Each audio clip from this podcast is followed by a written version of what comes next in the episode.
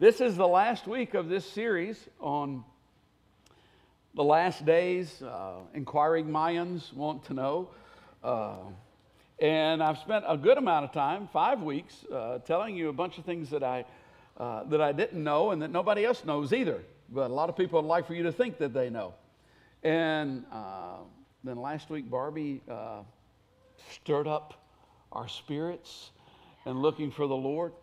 And so this week, I'd like to spend a little bit of time talking about some things that I am looking for, some things that I would say, you see this, woohoo, get ready. Uh, let's stand first of all and read from 1 Thessalonians together. Now, brothers, about times and dates, we do not need to write to you, for you know very well that the day of the Lord will come like a thief in the night. While people are saying peace and safety, destruction will come on them suddenly, as the labor pains, pregnant woman, and they will not escape. But you, brothers, are not in darkness, so that this day should surprise you like a thief. You are all sons of the light and sons of the day. We do not belong to the night or to the darkness. So then, let us not be like others who are asleep but let us be alert and self controlled. For those who sleep, sleep at night, and those who get drunk, get drunk at night. But since we belong to the day, let us be self controlled, putting on faith and love as a breastplate, and the hope of salvation as a helmet. For God did not appoint us to suffer wrath, but to receive salvation through our Lord Jesus Christ. He died for us so that whether we are awake or asleep, we may live together with him. Therefore, encourage one another and build each other up, just as in fact you are doing. Father, I thank you for your presence. I thank you for the presence of the Holy Spirit in this place. I pray that you would touch each heart, that you would anoint our ears, that you would give us understanding and insight. I pray, Lord, that you would stir us out of the doldrums that life and tries to immerse us in.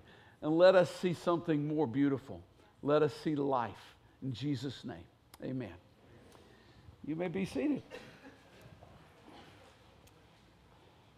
What signs am I looking for? It's, uh, it's very interesting that, you know, we get uh, to this particular point in this series and Earth is invaded by meteors on the same week.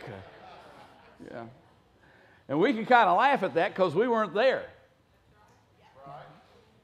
But the truth of the matter is, I, the, the, Bible says there will be signs in the heavens, and uh, the heavenly bodies will be shaken, and uh, you know, this could just simply be the beginning. And if it is, then at some point we probably will be there. Or people that we know, people that we that we're close to, people that we love, will be there.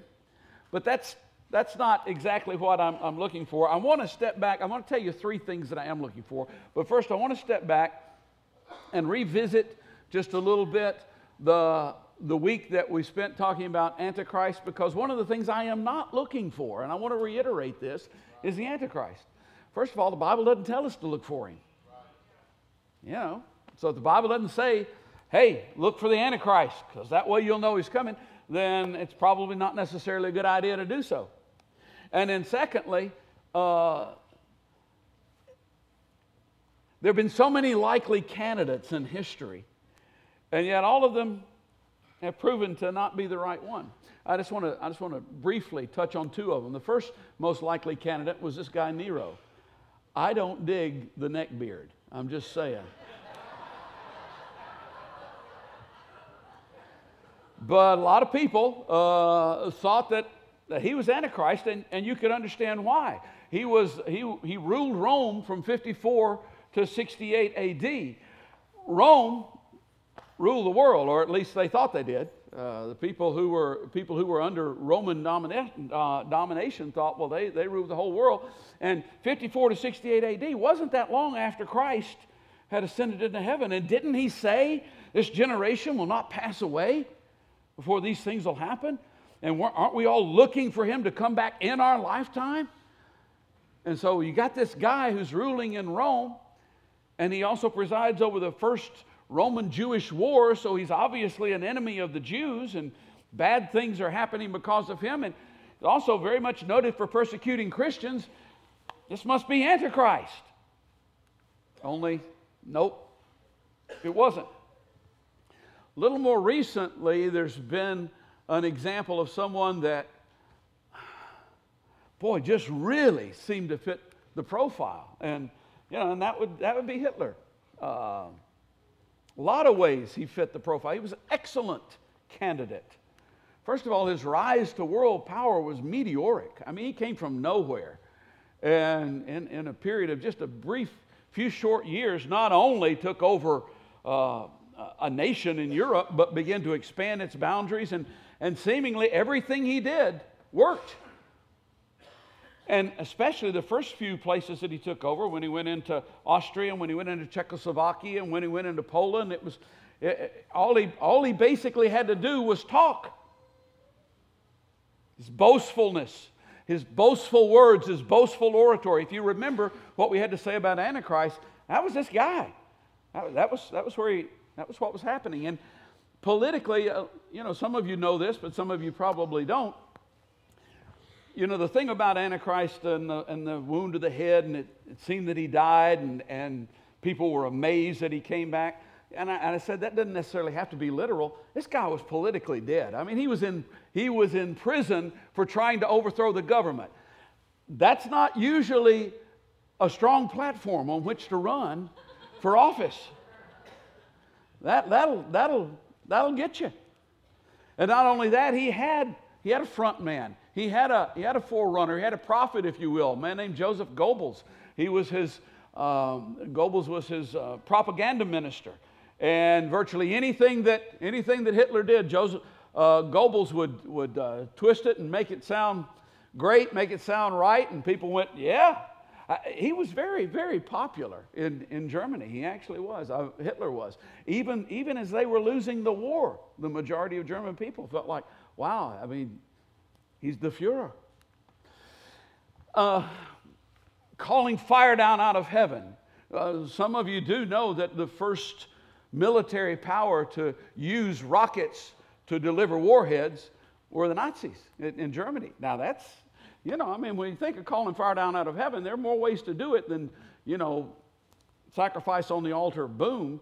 Uh, I, I, think if you were under one of those rockets in those days, you'd probably go. And so you got people going, wow, this has got to be the guy.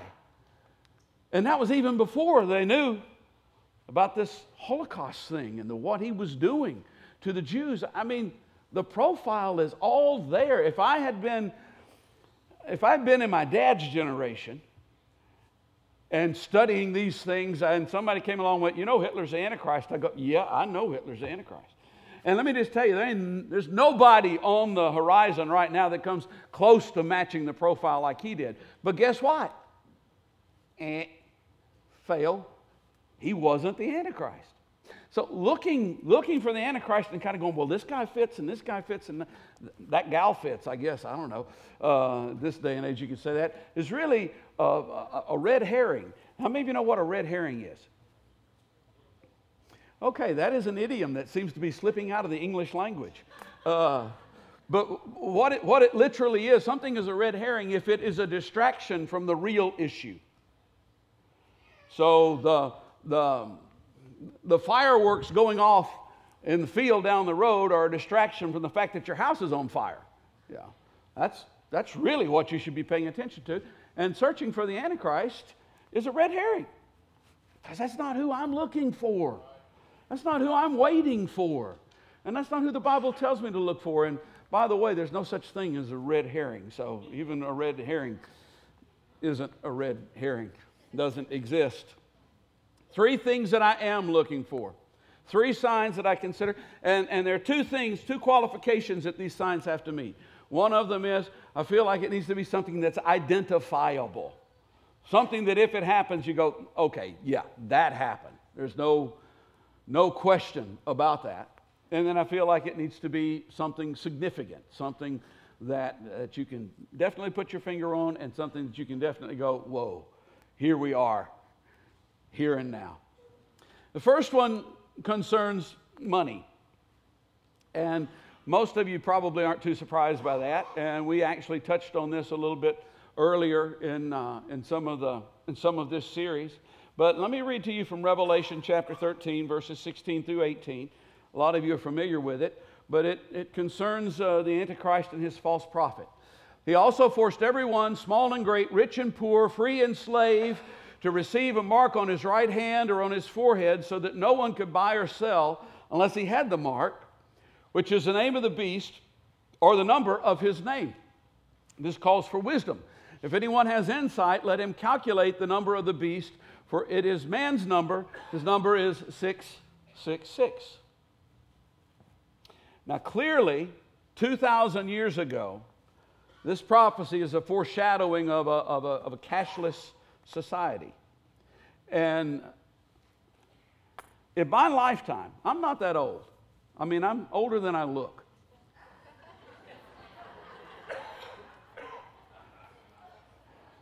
But I'm not that old, especially I don't think I'm that old. Somebody said something naughty over there, I, I could tell. yeah. But in my lifetime, the, the, the idea of people not using cash anymore was just uh, outrageous, just ludicrous. I mean, when, when I was, when I was a, a kid growing up, you went somewhere, you took, if you bought something, you took cash. Unless you knew the owner of the store really, really well, and then maybe they'd, they'd extend credit to you. In fact, I remember the first time I ever saw a credit card.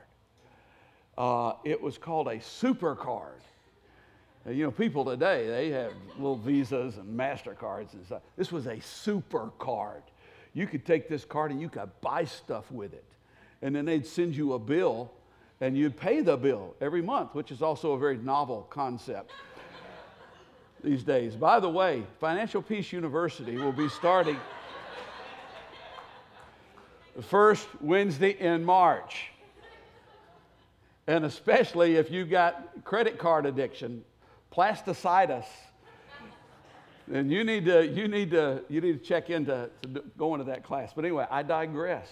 Uh, it, it, was, it was just ridiculous. And yet, 2,000 years ago, John suggested, not only suggested, said, it's coming, it's going to happen. And you know what? There's a whole lot to recommend it. To, A whole lot to recommend a cashless society, a one world currency. For one thing, it cost over $2 billion a year for the United States alone to buy paper and ink and run presses and print money.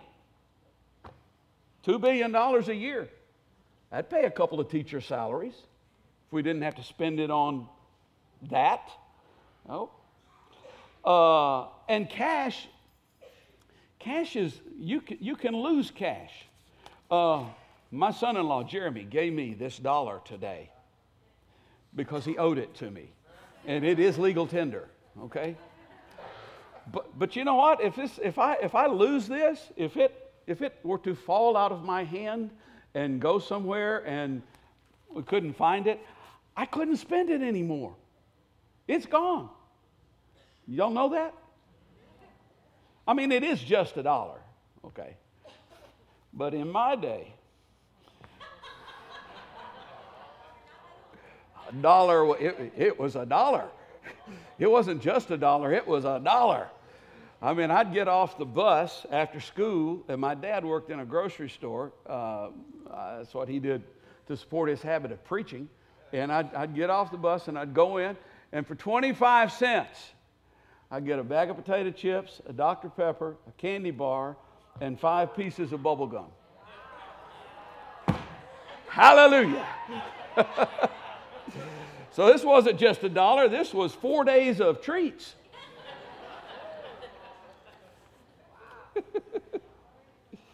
Since I've been in Smyrna, my billfold's been stolen, stolen twice. And I've about quit carrying a lot of money in a billfold because I used to carry a little, a little uh, Margaret's birthday fund around in my billfold because you never knew when you might see something that you needed to buy. Uh, but I never got any of that money back. So to, to not have to worry about cash, woo, it's pretty good. And, and not have to worry about exchange rates. How many of you have been out of the country?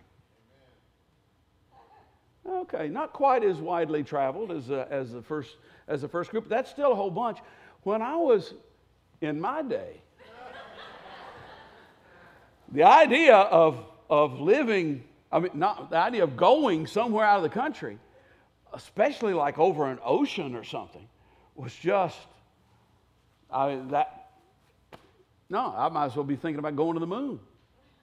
Maybe someday I would make it to Mexico or make it to, to Canada. But that, that was about it. I mean, you know, Kentucky was a big deal. Be, be very honest. We lived in northern middle Tennessee. Uh, but now, I mean, people, you know, exchange rates are not just for really, really rich people because you go out of the country, you take your, your little American money and you give it to them, and then they give you back some of their money for less than your American money was worth. And then when you leave, you take their money and you give it back to them, and they give you some American money for less than their money was worth. And that just doesn't seem right. Be a good idea to just have one money. 2,000 years ago, John saw this. And these things, these, these attitudes, this, this, the need for this, the logic behind this needs to be in place uh, before the fulfillment of this prophecy can happen, and it, and it is happening. Now, let me just say this I'm not afraid of plastic. You know, uh, I, it doesn't mean that I have plastic. I'm, you know, I'm not talking about plastic phobia. I'm talking about credit cards. I'm not, you know, I'm not afraid of credit cards. I don't think that oh, I'm going to hell because I used my credit card. And I'm not afraid of barcodes because uh, I know some people are afraid of barcodes. Think that's uh, the mark of the beast or something. But here's the deal when, when it starts to become a, a, a tat or an implant, I'm off this train. It's time to get off. Yeah, I, I, I won't be going for that ride. But think about this Right now, if you're out in public somewhere, especially with people you don't know, but you know, even, even oftentimes the people that you do know, and you start talking about Jesus, they kind of think you're weird, don't they? You know, I mean, there, there's this sense that's kind of like, yeah, you're one of those. Spider Man is sitting over here. I, I didn't. I, I, just saw that. What, what can I say? Yeah. okay. It's hard, hard to do. I'd, I'd rather have a crying baby than Spider Man. At least I know that they exist. But any, okay. Uh,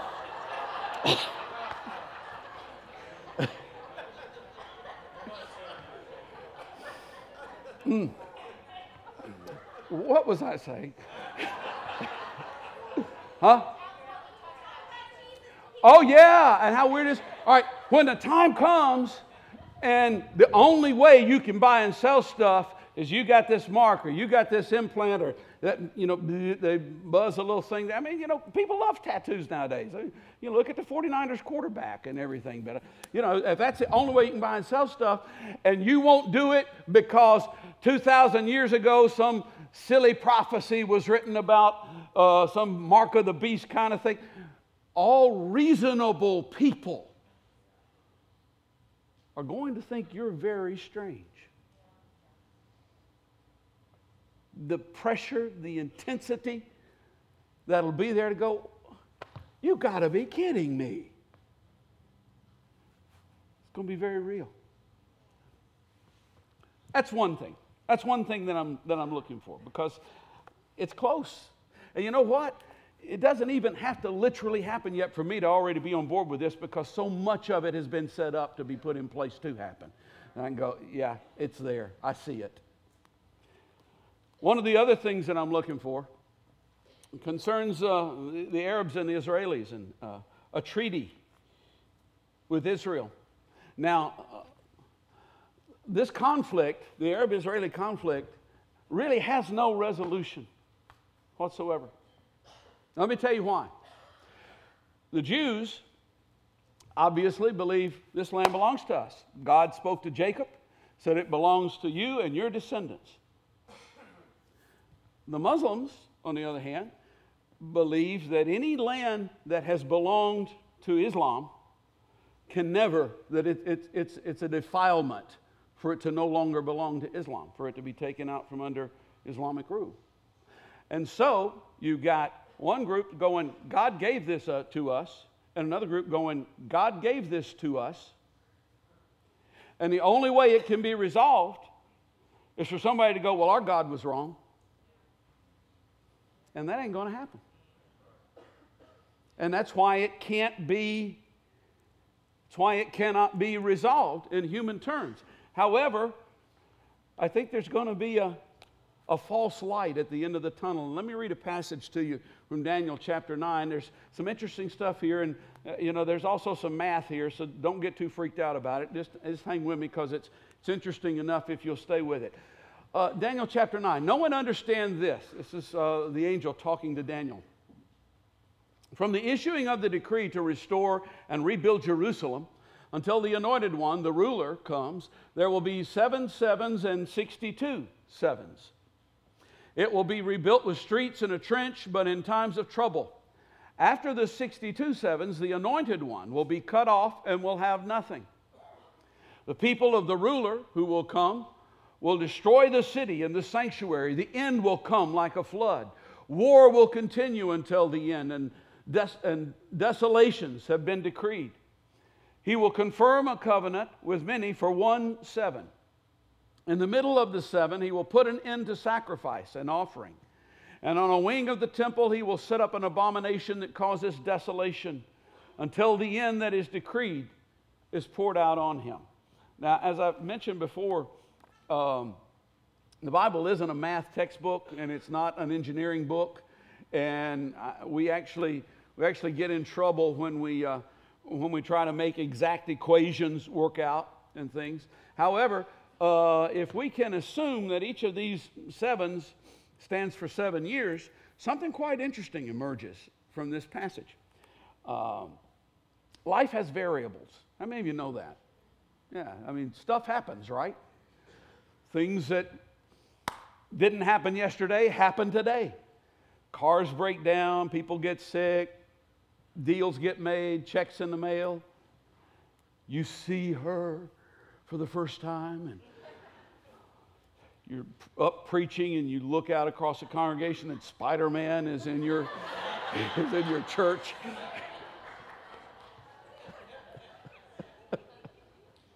I don't know who that is, but they're they're good. Yeah. Anyway, but I do want to meet you after uh, after the service.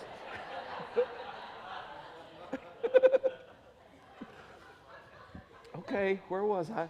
Uh, there are variables. Life has variables, so does prophecy. So does prophecy. The Jews were in captivity in Babylon. Uh, Jer- Jeremiah said it'd be for 70 years. It turned out to be only 66 years. Well, why? Daniel prayed, God shortened the time, and there it is. Jesus is talking about, uh, talking about the end times over in Matthew 24 says, If those days had not been cut short, no one would survive, but for the sake of the elect, those days will be shortened. What, what had been foretold would, would be compressed and be shortened. So I, I, don't get hung up on the numbers being exact. Um, Daniel's talking about 77s here. And, uh, and if you're interested in prophecy and stuff, you've probably at some point heard about Daniel's 70 weeks, or uh, if not, some of you may go and look at it now. And some people have some really weird theories about it. But let me tell you what I know about it. Uh, the decree to rebuild Jerusalem well, that's a little fuzzy as well. If you go by when a decree was made in Ezra's day, it was 457 BC. If you go by when it was made in Nehemiah's day, it was 445 BC. So it's somewhere around in there. You know, and if you split the difference and and also uh, uh, the changeover in, in, in, calendar years, it gets a little fuzzy. Let's say let's say 450, somewhere around there. Uh, 69 sevens, seven sevens, and 62 sevens would be 483 years for those of you who uh, know your times tables.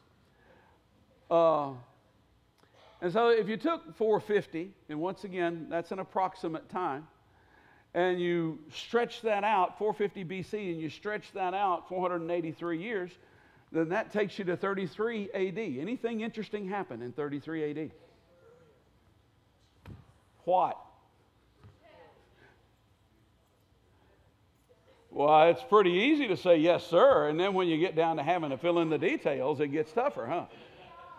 Jesus died on the cross, 33 AD.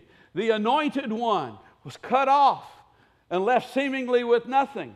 Jesus was the anointed one, as a matter of fact. The, the Hebrew word would, would be Messiah, Hamashiach, the anointed one. Uh, the, the, the, the, the Greeks would have called him the Christo, the Christ. Jesus Christ, the anointed one, 30, 33 AD. They say, well, what was that first seven about? I don't know. It was 49 years would approximately have been the length of Ezra and Nehemiah's ministry. Maybe that's what it's about. Okay? But we still got one more seven to come at some point in time. And when that one comes, it is marked by a, uh, a covenant treaty. And it appears that in the middle of this treaty, the covenant is broken and literally all hell breaks loose on Israel. Literally, is what happens. Revelations mentions this itself a couple of places. It talks about 42 months, which is exactly three and a half years. It also mentions 1,260 days, which is an approximation close to three and a half years. Uh, in the context of trouble for Israel, uh, uh, Revelation chapter 12 well, let me just say, I, I, had also mentioned when we talked about the Antichrist that seven years and three and a half years seem to be significant in him. Revelation 12, uh, the woman fled into the desert to a place prepared for her by God where she might be taken care of for 1,260 days. The woman was Israel. Revelation chapter 11 is talking about Jerusalem. And it says, exclude the outer court because it's been given to the Gentiles. They will trample on the holy city for 42 months, for three and a half years. Now, I could be wrong. And, but if there is finally a seeming solution to the conflict between the Arabs and the Jews, and especially if that resolution somehow seems to involve a seven year period. You know, we're going to try this for seven years, or for seven years you'll get this in exchange for that. Or, you know, if somehow that's a significant number, in, in, this, in this seeming resolution? I'm looking for two things. I'm looking three and a half years into that sucker for it to be broken and for Israel to enter a time of trouble like it has never seen before, and that includes the period of time that Hitler was in the world. And I'm looking for Christ to come back, looking for him to come back real soon.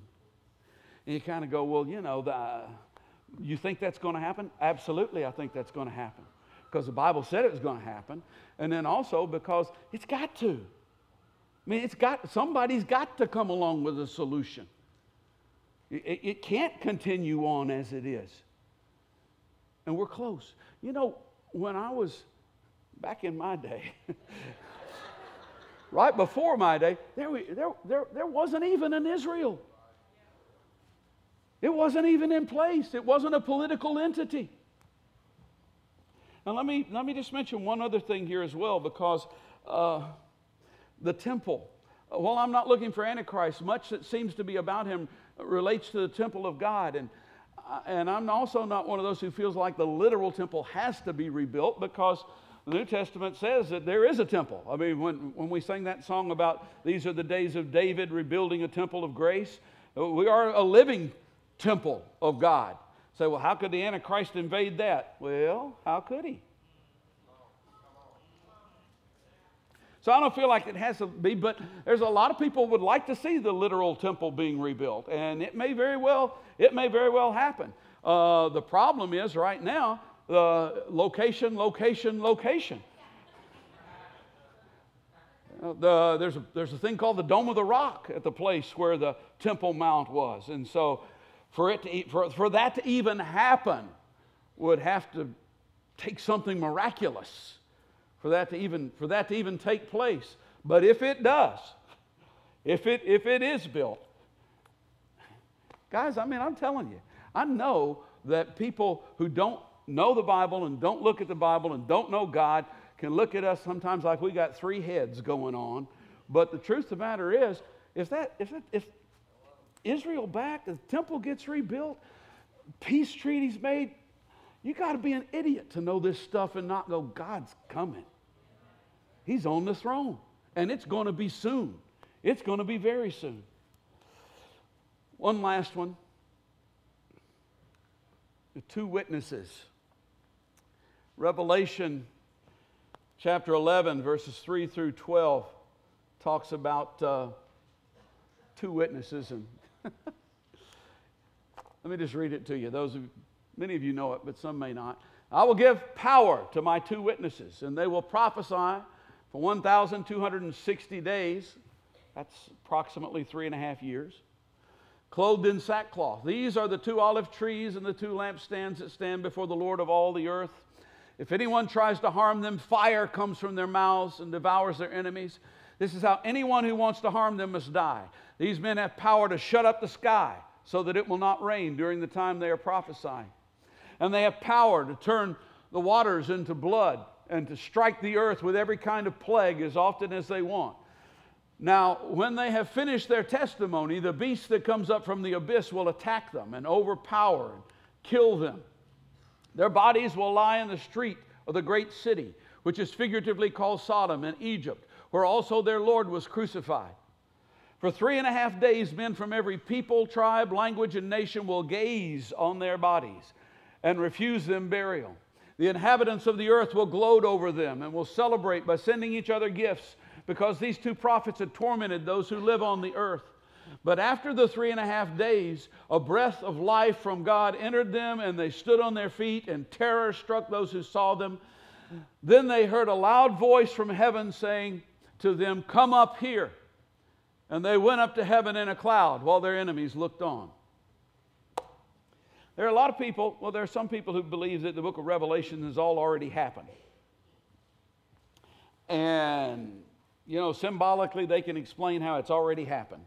And I'm cool with them. I love them. I believe they're going to be in heaven because this isn't going to be on the quiz when you stand before God.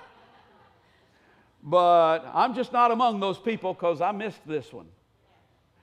There's several things in there that I missed, like the rider on the white horse and the New Jerusalem coming down out of heaven. Uh, but who are these guys? You know, really. Uh, and not that that's necessarily important, but uh, people often ask that, so I'll just give you the thumbnail of the speculation. Elijah is more than likely one of them. I mean, he, he never died. It's appointed unto man once to die. Uh, he had power to shut up the skies and stop it from raining during the time that he prophesied and he uh, called fire down out of heaven, and fire's present in these guys' ministry, if you want to call it that. Uh, Enoch and Moses seem to be the other two candidates. Enoch also never died, and it's appointed unto man once to die, but it might be Moses because uh, he had power to bring plagues on the earth like these guys do, and he's also the one who came with Elijah to talk with Jesus on the Mount of Transfiguration. But, you know, who they are isn't necessarily important. I think Elijah is definitely one of them because Malachi, the last two verses of the Old Testament, say, See, I will send to you the prophet Elijah before that great and dreadful day of the Lord comes. He will turn the hearts of the fathers to the children and the hearts of the children to their fathers, or else I will come and strike the land with a curse. You may say, Well, you know, I remember a few weeks ago you were telling us that Jesus said John the Baptist was Elijah. He was. He, he, he fulfilled the office of Elijah, but that doesn't mean Elijah can't come too. So, I mean, they, they can both do that. But here's, a, you know, here's the deal the scripture also says that after this happens, after these things happen, people are still not going to believe. Two things. It's remarkable that 2,000 years ago, a prophetic word suggested that in three and a half days, people from every tribe and language and tongue under heaven would gaze upon these dead bodies. Back in my day, that really couldn't even be done. I mean, yeah, they could make a picture and put it on an airplane and fly it back and run it that night on, on television. But I remember the first time, I remember the first broadcast that they, uh, that they did via satellite from Europe to the United States.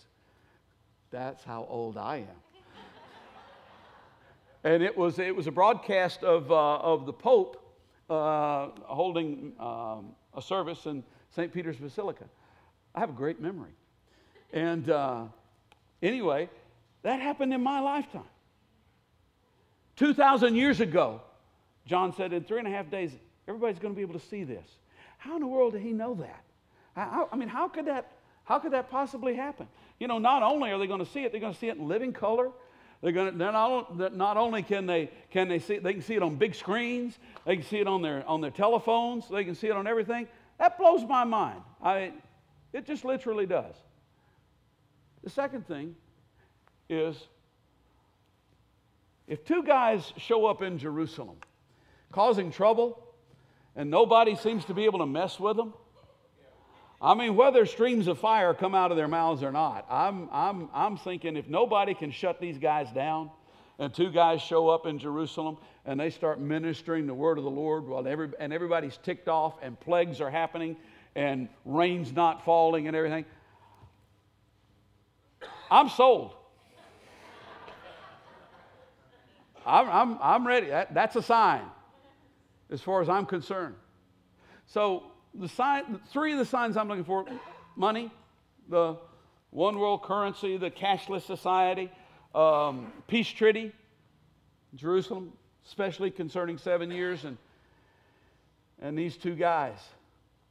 But let me close with this. Since we belong to the day, let us be self controlled, putting on faith and love as a breastplate and the hope of salvation as a helmet. We are not to look for signs, we're to look for Him. If we look for signs, His coming will catch us unaware. I promise you. But if we look for Him, we're always ready.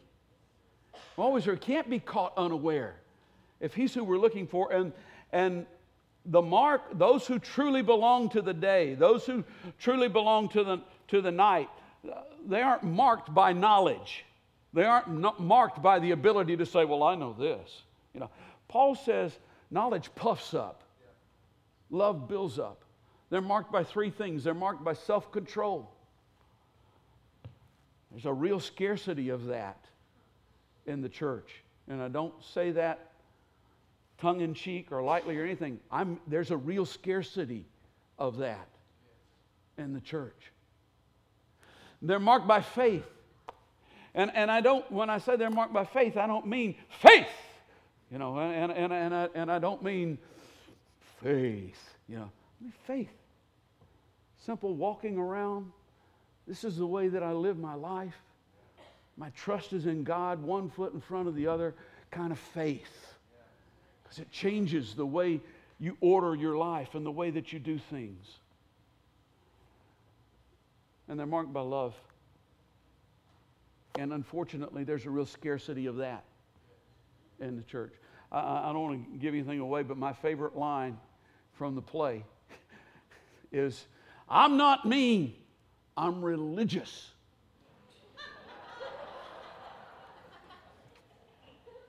And it's my favorite line for a number of reasons.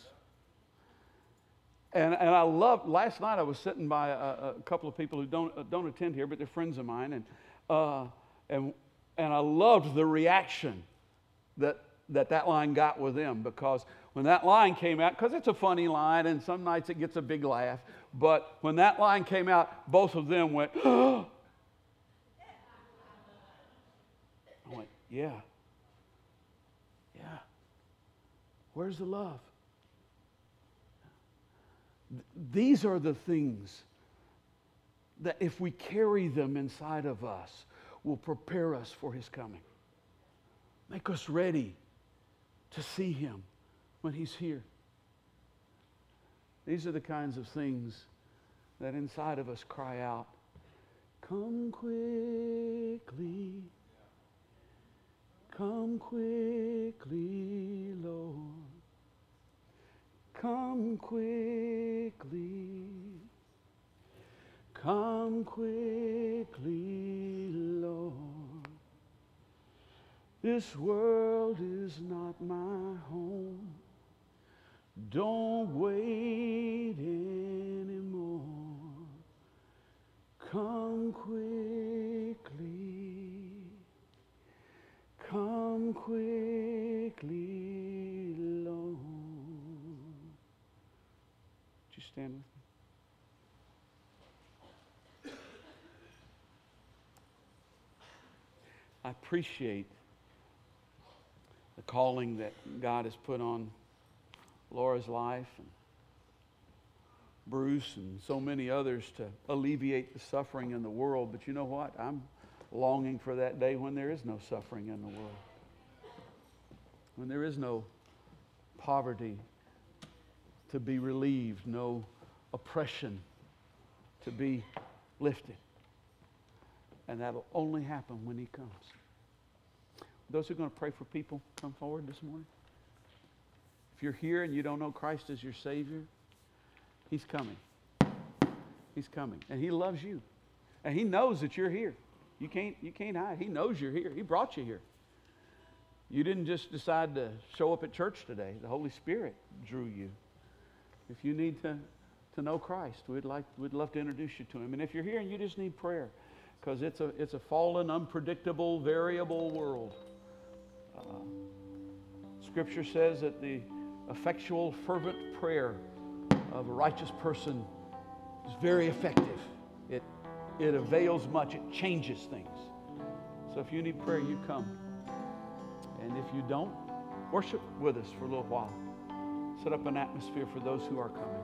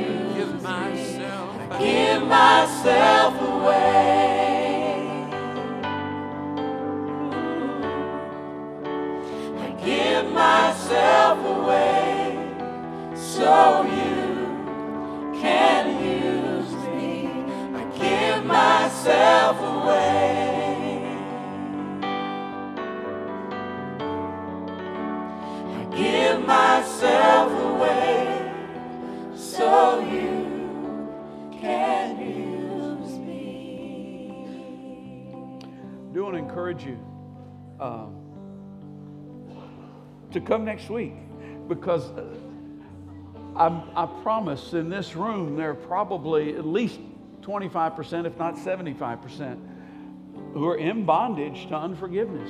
And we're not only going to talk about why it creates bondage, I'm going to talk about how you, how you get past it, how, how you get there. So I encourage you to come. Also encourage you to come this afternoon. uh, not mean, I'm just religious. It's actually a very funny play, and she really isn't mean. Uh, and she gets over being too religious. So raise your hand. Let me give you a blessing. May the Lord, may, our, may the God and Father of our Lord and Savior Jesus Christ, who sent his Son into the world to redeem us, and who will send him back to give us the fullness of our inheritance. May that hope reside in you. And may love and faith spring from that hope through Jesus Christ our Lord. Amen.